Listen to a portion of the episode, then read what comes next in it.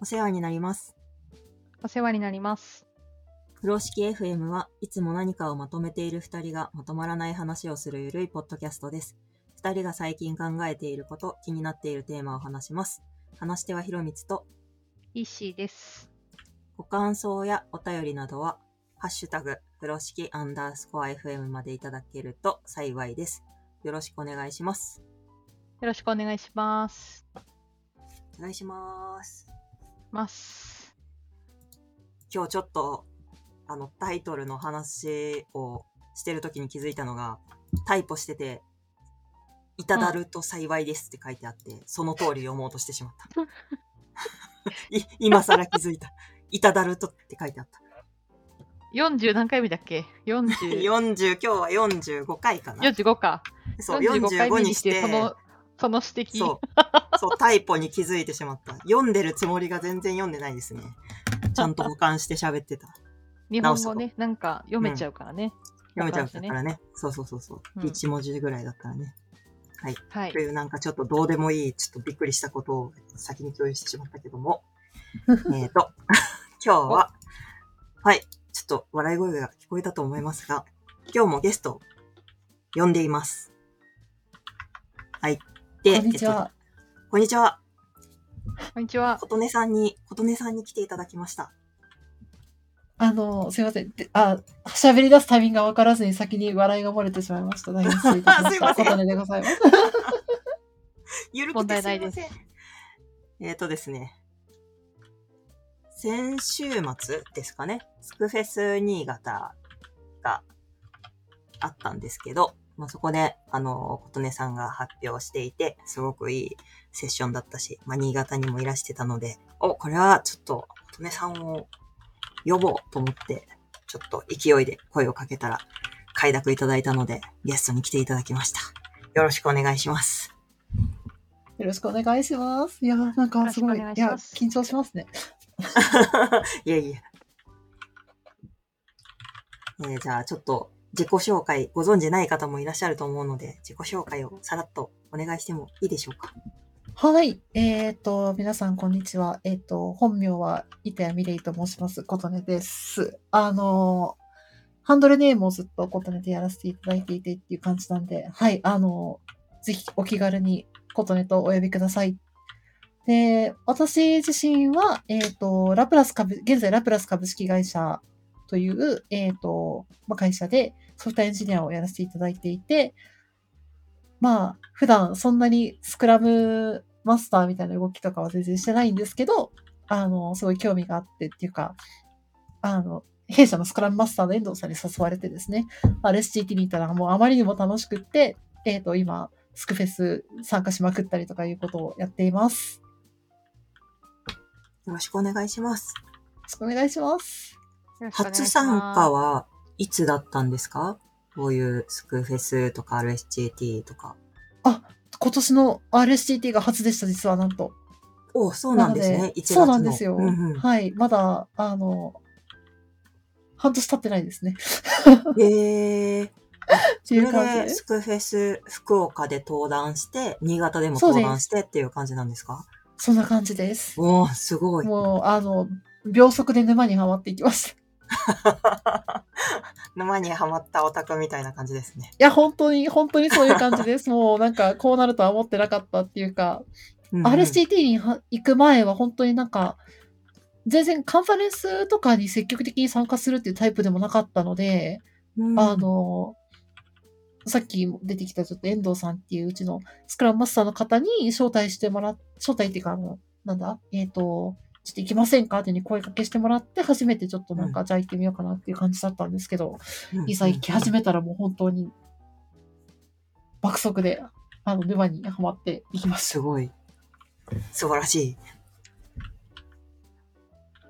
あの、福岡には、私も一心も、まあ、配信のお手伝いで一緒に行ったんですけど、まあ、新潟はちょっと、あの、一心は参加できなかったので、私だけ個別に行ったんですが、一心に新潟の話をしようと思うから、琴音さん呼んでいいかなって言ったら、ああ、あのピンクの髪のねっていうので一発で伝わりました。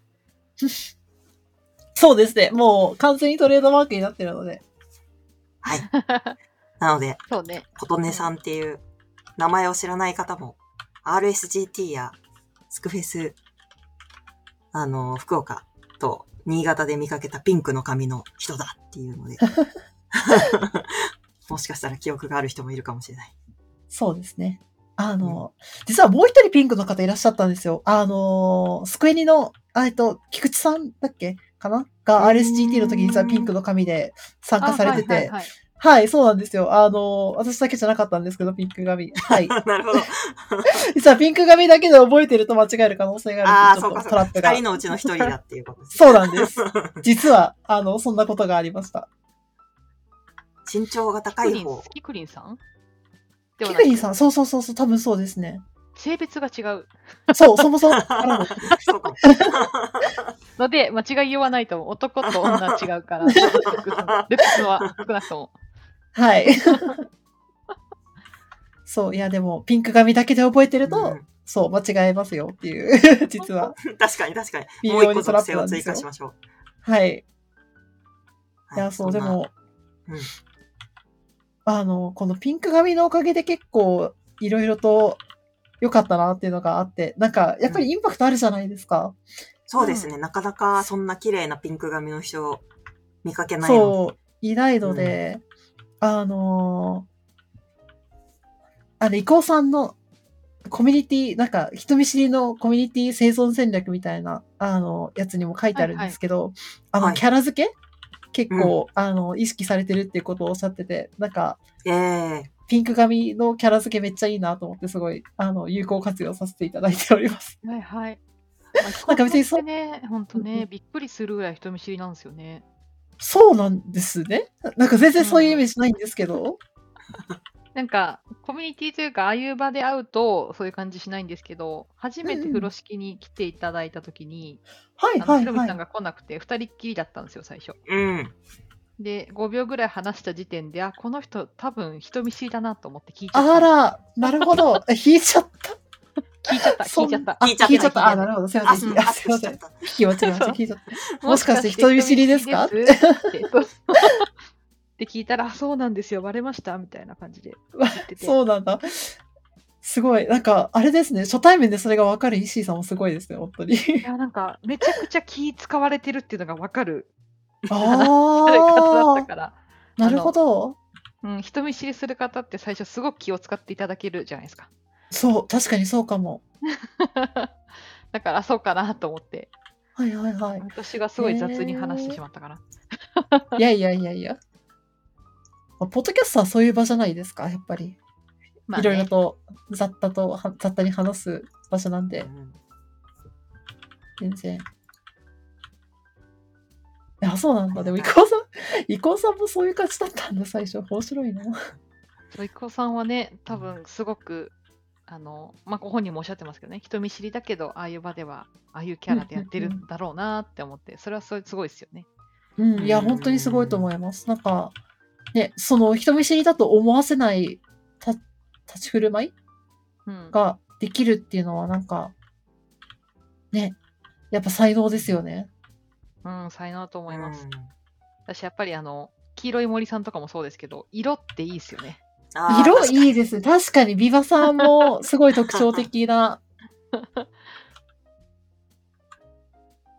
残りの色をつけますかね。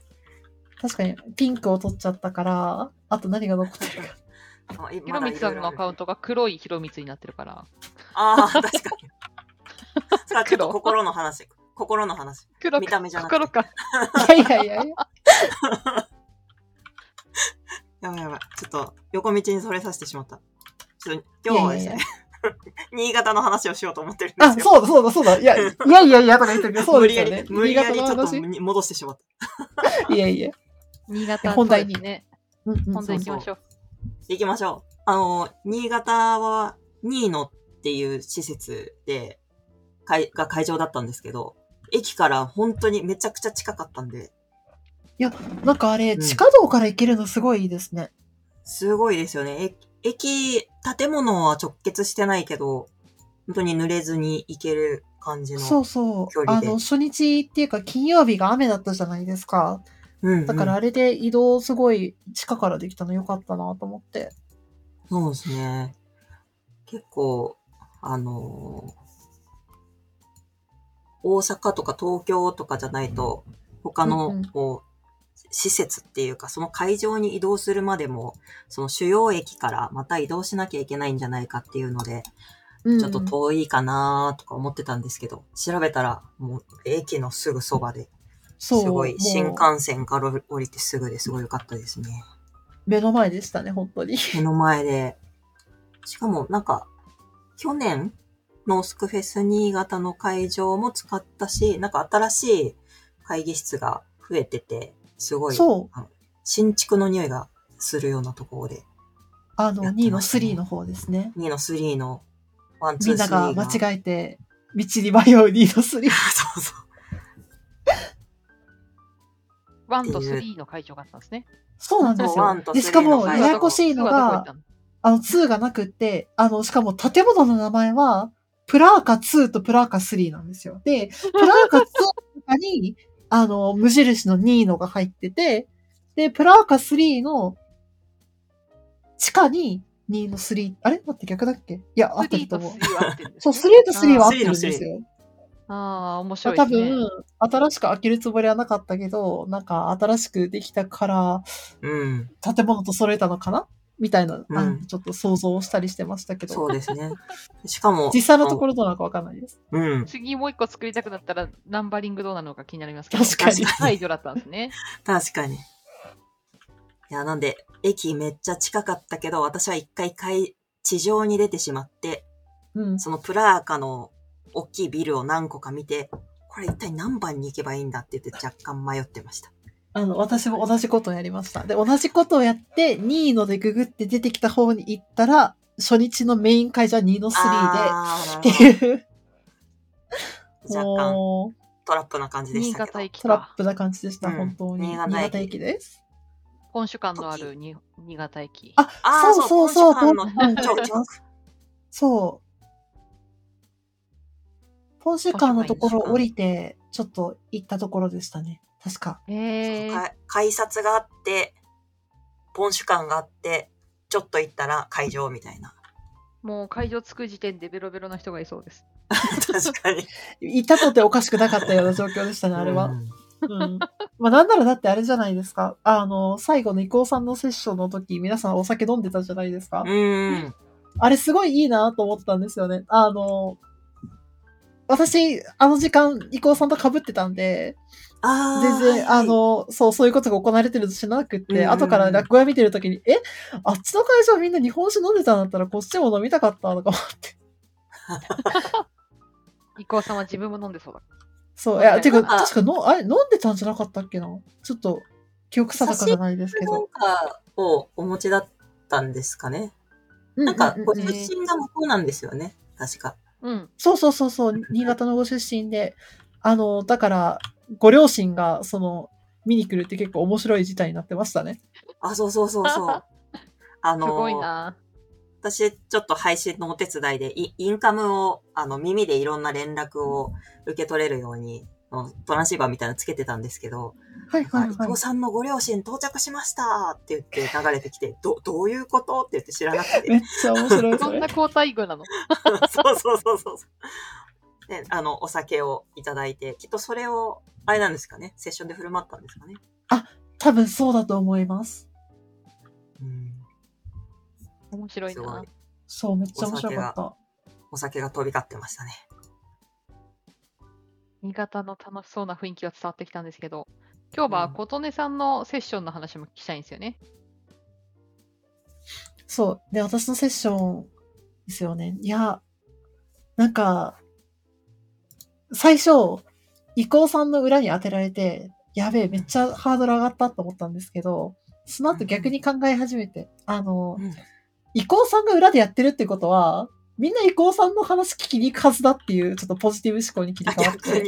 逆に。逆になんか、あ、じゃあ肩の力抜いてやろうと思って、すごい、あの、ふ結構フリーダムな感じでやらせていただきました。でそう、内容も、あの、なんかプロポーザル頑張って書いてみませんかっていう感じだったんで、あの、なんかめっちゃ聞きたい人は来てもらって、うんで、あの、ね、やっぱ、伊藤さん、すごく、あの、素敵な発表される方なんで、そこまで強い思いがない方は、やっぱり伊藤さんの本とかにうん。行かれるかな、ぐらいの気持ちで、はい、あの、2、3人来ればいいかなと思って、臨んでました。うんうんうん。うんうん。ここで聞いている方々にちょっとセッションの紹介なんですけど、えっ、と、琴音さんが発表されたのは、あなたすごい人、私普通の人を乗り越える経験をプロポーザルにしてみようっていうセッションをしていただいたんですよね。もうこの、あなたすごい人、私普通の人っていうのが、すごい私は刺さってました。うんうんうん、なるほど。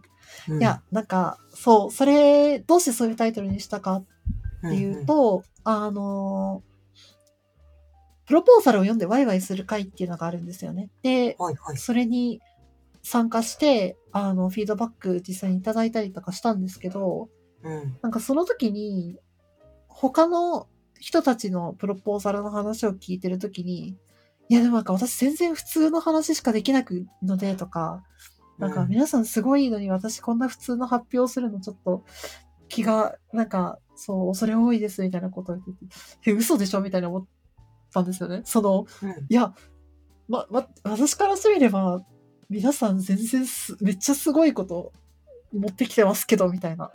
ああ、相談されてる方が、そうやってちょっと謙遜してというか、弱そう、気にそう、そうなんですなよ。ってるような発なってい言を。てうんうん。あ、なんか、意外と、なんか私がすごいと思ってても本人そんなに、それ自自覚的じゃないって言うと多分ちょっと違うんですけど、なんかうん当たり前にできてることだけど、他の人はすごいって感じるんだなっていうのをちょっとそこで実感したというか、なんていうか、周りの人の話を聞きながら 腹落ちしたところがあって、じゃあ、じゃあ私もなんか本気で伝えたいと思うことがあったときに、あの、それを伝えるっていうことを勇気を出してやるっていうのは、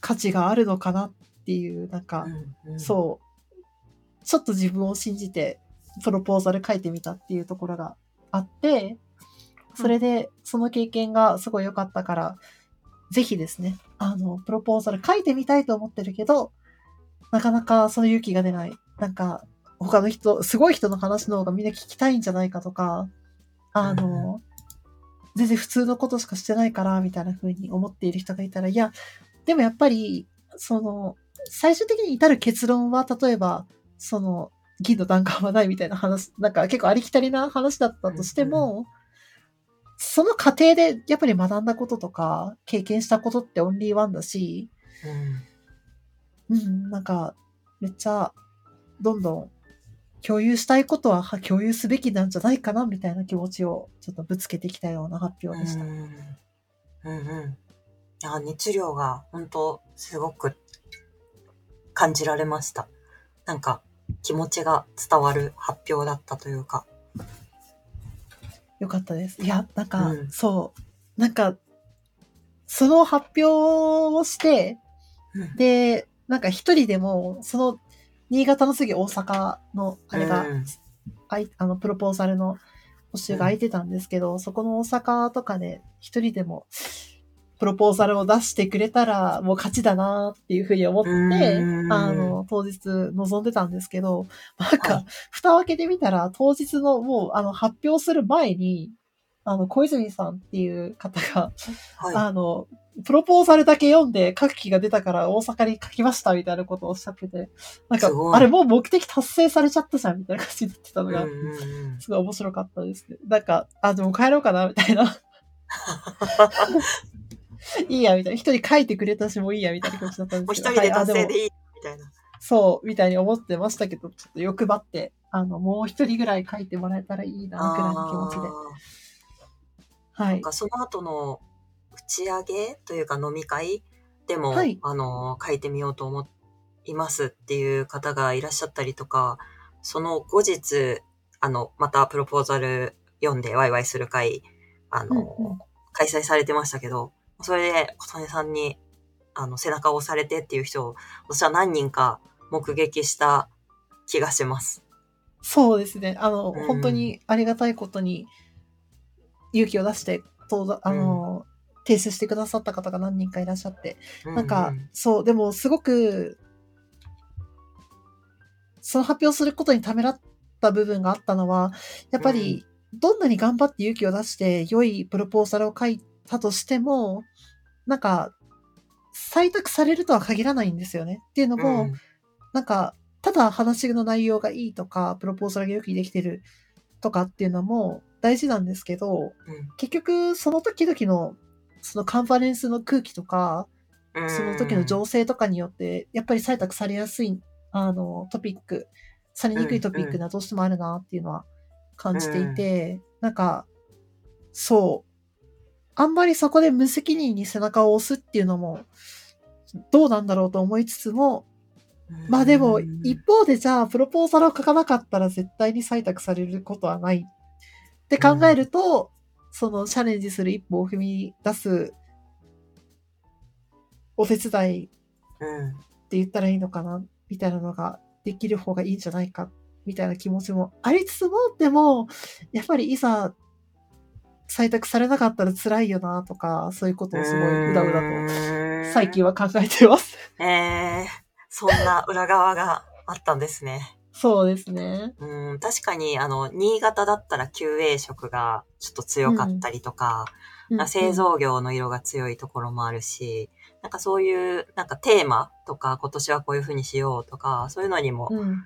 よっても、なんかされたり、採択されたりされなかったりするから、別にあなたのプロポーザルが良くなかったよっていうわけじゃないですもんね。そうなんですよね。うん。だから、それをどういうふうに、その、伝えるかみたいなところもしっかり考えないといけないなっていうのは、んそう、難しいんですけどね、やっぱりどうしても。うん。でも、その伝え方を探し続けるというか、うん。あの、考え続けるっていうのも一つ大事なことなのかなっていうのうんを最近、ちょっと考えてますね。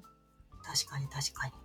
うんなんか結構、その登壇した後のツイートとかも見させていただいてたんですけど、なんかやっぱり人を、そういう琴音さんの動きが、周りの人をエンパワーメントしたりとか、勇気づけられたりとかするところが結構ありそうだなと思って見てたんですけど、なんかそこの、なんでしょう、モチベーションというか、なんかどういうところからそういうふうにシェアしたいっていう気持ちが湧いてくるんだろうっていうのがちょっと気になりました。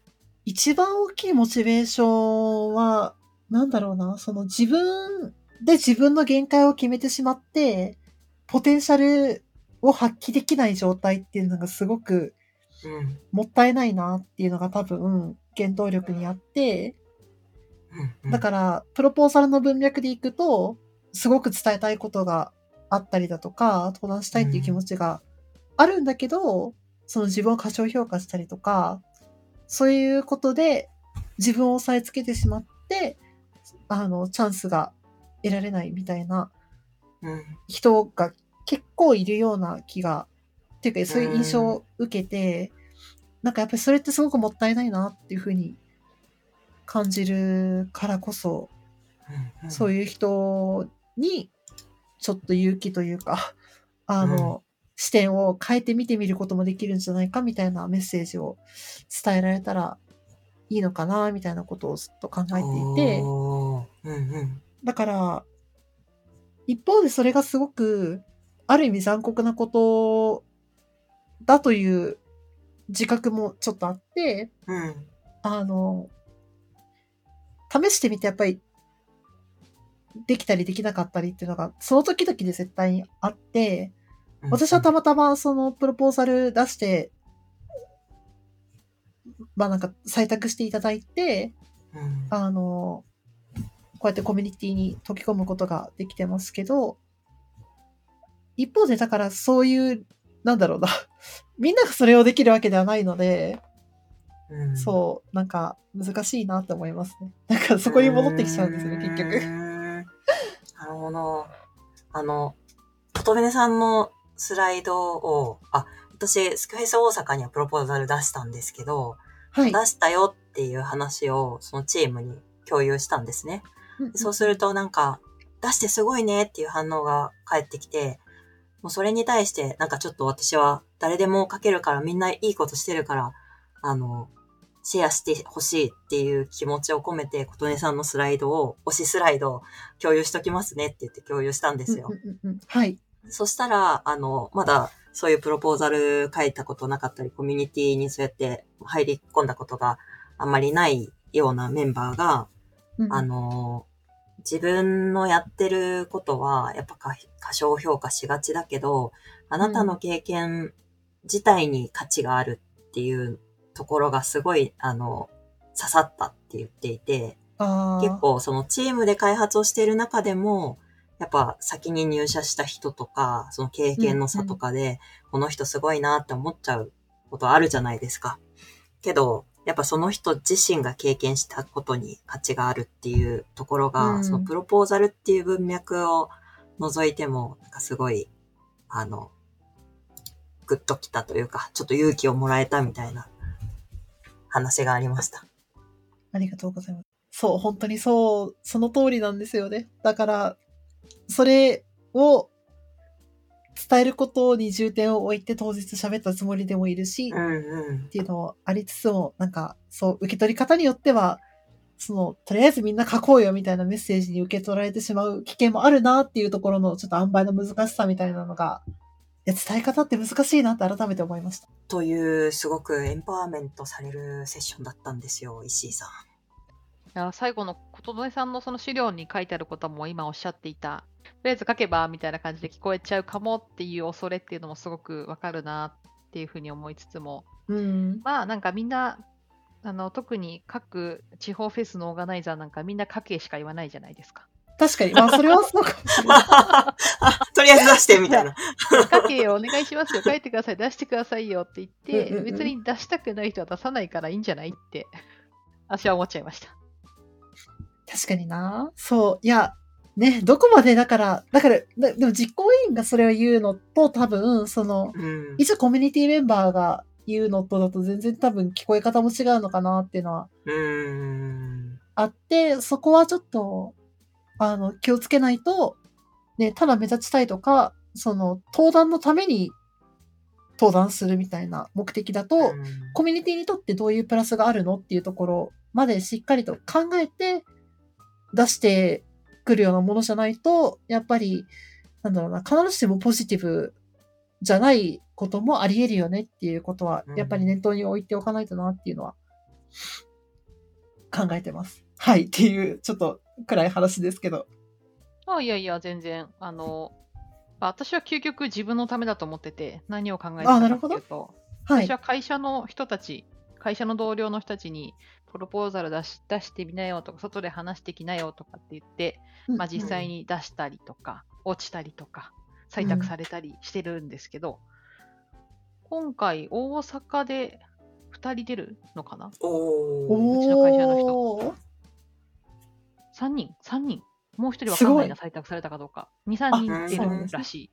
うんうん。結果がわからない人が1人いるので、うん。まあ、それとか、そのスクフェス以外のところでも登壇したりとかっていう感じのことしてるんですけど、あの落ちる人もいるし、まあ、出ればって言った手前、落ちたって言われていて、しょぼんってしてたら、私もしょぼんってなりますけど、うん。まあ、次行けばいいんじゃないって言って、次にちょっとブラッシュアップしたもの出して通ったりとかもしてるんで、そうですねそうだからやっぱそこで諦めないってのは結構大事だし、うんなんだろうな。たとえ採択されなかったとしても、採択されるかどうかの基準って、えっ、と、価値があるかどうかじゃないんだよっていうことは結構ちゃんと伝えなきゃなっていあう。うんう。そう。資料の中にそのお話ありましたね。そうなんですよそうなんですよそうだと思ってるんで。はい。うん。登壇したいっていうモチベーションがある人とか、うん。うん。出してみなよって言われてすぐ一歩を踏み出せる人は、多分そんなに言われなくてもいけるんだと思う。で、私が琴音さんの発表が尊いなって思ったのは、私は普通の人だからと思って、それこそ押さえつけてる人が一歩進める背中を押してくれるセッションだったんだと思うん。うん。う。うん。うん。うん。あ出しなよって言われてすぐ出す人そんなに私も身近にはいなくて、まあ、うんそうですよね。うん。1年以上かかってますよ。おー、すごい。まあ、あの私がしつこく言い続けたっていうよりかは、あの私が1年間ぐらいいろんなとこ出てて、翌年、うんうん翌年ぐらいに、なんか、イッシーさんめっちゃ出てるじゃないですか、そろそろ自分も行ってみようかなみたいなうん。人が出てきたのが1年後ぐらいえー、だったんですけど、それは一年どういう葛藤があるんだろうね。いや、でもそれこそ多分そういうすごい人うん。みたいなのがあるんじゃないかな。ああ。で意外と身近にいるイッシーがうん。何度も出てるし、ああ、うんうん。やっぱ、り出たいっていう目的によると思ってて、うん。そうさっきその目立ちたいだけだったらよくないよねって話、うん。ただ、コミュニティの還元までいくと個人的にはちょっとあの難しい。その人のためになることを話さなきゃいけないってなると、それはそれで私はプレッシャーになるから、うん。人のためになるかは正直ちょっと分からんけどうん。こんな話をしてみようみたいな。うん。でそれはその言語化したりまとめたりする中で自分のためになるし究極。先ほど琴音さんも言ってたまあ一人二人でも響けばいいかなみたいな。ぐらいの気持ちで私は書いてたりする。うんうん。うんうん。いや、すごいわかります。誰か一人でも刺さる人いるかなみたいなのをすごく確認、確認する場って言うとあれですけど、あの、そういう自信がもらえるのがそのプロポーザルを読んでワイワイする回かなっていうふうに思ってて、うん。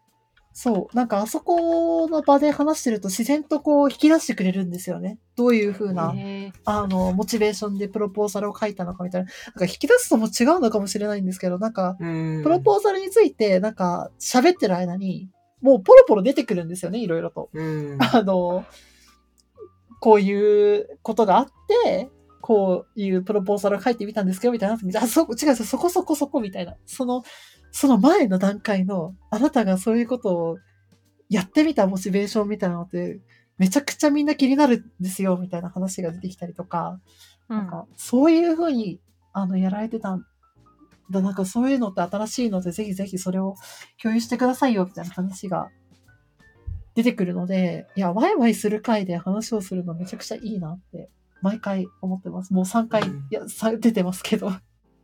ワイワイする会っていうのが、なんか、開催の何日前だろう。なんか、一週間前とかに、イベントが立てられるんですよね。コンパスかなんかで。ね。はい。であのーうん、ううん。ん。Discord に集まって相談したい人っていうので、なんかこう相談したい人がちょっと並んで、一個ずつラジオの相談コーナーみたいな感じで、こんなん書こうと思うんだけど、なんかどう、どう思うみたいな。これ伝わりますかねとか、これなんかニーズあるかなとか、なんかどんどんブラッシュアップされていくというか。そうですね。うん。あれは本当にすいい、いい場だし、なんか、あのファシリテーションができる親部さんときょんさん、本当にすごいなって思いますね。もう、この間の大阪のやつなんて、朝何時までやっても、2時ぐらいまでやって朝まではやってい。ない。1朝までやってない時ぐらいまでやってました。1時、でも、9時スタートとかで1時までですよね、だって。そうですね。夜の9時から。そう、4時間とかだってずっと、ね、あの、親部さんとか多分ずっとマイクオンで、あのうん、コンスタントにフィードバックされてるじゃないですか。うんうん。本当にすごいなと思って。プロポーザルを共有しに来た人の話を拾って、あの、その人が本当に伝えたいことなんだろうみたいな掘り下げるのがものすごく上手だなっていうふうに思うんですよね。あ、の、うんで、ありつつも、ただなんか持ち上げるだけじゃなくって、あの、きちんとクリティカルなフィードバックは、あの、返してるし、うんで、きょんさんもそういうかん、あの、新潟の時はきょんさんのやつに参加したんですけど、そっちも本当にそういう感じで、めちゃくちゃ勇気をもらえるけど、同時にすごく資産に富んだフィードバックをもらえるから、本当になんか、毎回行きたいし、まあ結構皆さんあれです。あの、ゆず、あの、どうぞどうぞかな感じなので、もうなんかじゃあ1番もらいますって言って、最初に見てもらうみたいなことをやっちゃうんですけど。ですね。なんか、ワイワイ会の前には生み出す会みたいなのも、フェス大阪のプロポーザルの前にやってて、あの、書かずとも、その、こういうテーマで話そうと思うんだけどっていうほ付箋一枚でも、あの、壁打ちができたのうんで、うん。なんか、プロポーザルハードル高そうだなっていう人は、ちょっと行ってみたら、なんか発見があるかもしれません。とてもとてもいい場です。はい。あの、見に行くだけでも、なんか雰囲気がわかると思うので。あ、また。そうですね。本当うんに一回なんか、その、見に行くのすごくいいと思います。で、そこで見に行ってみると、あの、周りの人がプロポーザル書くときにどういうふうにあの、うん悩んでるんだろうみたいなのが分かるだけでも全然なんか自分のプロポーザル書くときの勇気になるし、あの、フィードバックもらってる姿を見て、あ、そういうとこ気をつければいいんだとか、うんこういうふうに書いた方がいいんだみたいなのが、もう盗めるので、すごくいいそうでですすね。ね。はい。プロポーザルに限らず、いやー、あなたのその経験すごいいいですよとか、いや、うんそれ話した方がいいよって聞かれてるのを見ると、あのーすごい、あ、私の経験にも価値があるのかもしれないって思えるので、あの、書かない人も見ると元気が出るかもしれません。ぜひぜひ、そうですね。はい。そう。もう本当にその通りなんですよ。ということで、こんな感じで。はい。はいなんかだいぶ喋りすぎたなと思いながら。いいえ、とんでもないです。そう、あの、ちなみにこの場を借りて、何回か前に、あ、何個か聞いてたんですよ。で、何回か前に、マネージャーの話めっちゃされてたじゃないですか。うん。千、あなんだ、千人で行くのか、プレイングで行くのかみたいな話はいはい。のやつを聞いて、あの、あ、頑張ろうって思えたっていう、すごいありがとうございますっていう感謝をこの場で伝えさせていただきます。な何か頑張ろうと思える話ありました？はい。なんかせん、やっぱ1000人がいいって言われるけど、フェーズによってとか、そのステップ、ちょっとずつ、あの、移行していくみたいな意味で、プレイングでやるっていうことも、まあ、あるよねっていう話を聞いて、なんかやっぱり1000人1000人っていうのを、コミュニティでいっぱい話してると、みんな言うけど、現実、そう、綺麗に1000人にいきなり移行できるわけでもないし、移行したとしてうまくできるとも限らないから、なんか、そう、そこは状況に合わせて自分のやり方でやればいいんだなっていう勇気をもらいました。よかったです。よかった。人をエンパワーメントしてる琴音さんからエンパワーメントされたぞっていう感想をいただきました。よかった。やったね。嬉しい。ありがとうございます。いや、これからもちょっと細々と、はい、あの、そういうことを続けられたらなと思ってます。うん。やっていきましょ行きましょう。はい。では、今日はこんな感じで締めていいですか？う。はい、大丈夫です。はい。はい、ありがとでは、うございます。琴音さんありがとうございました。ありがとうございました。ありがとうございました。あバイバーイ。バイバーイ。バイバイ。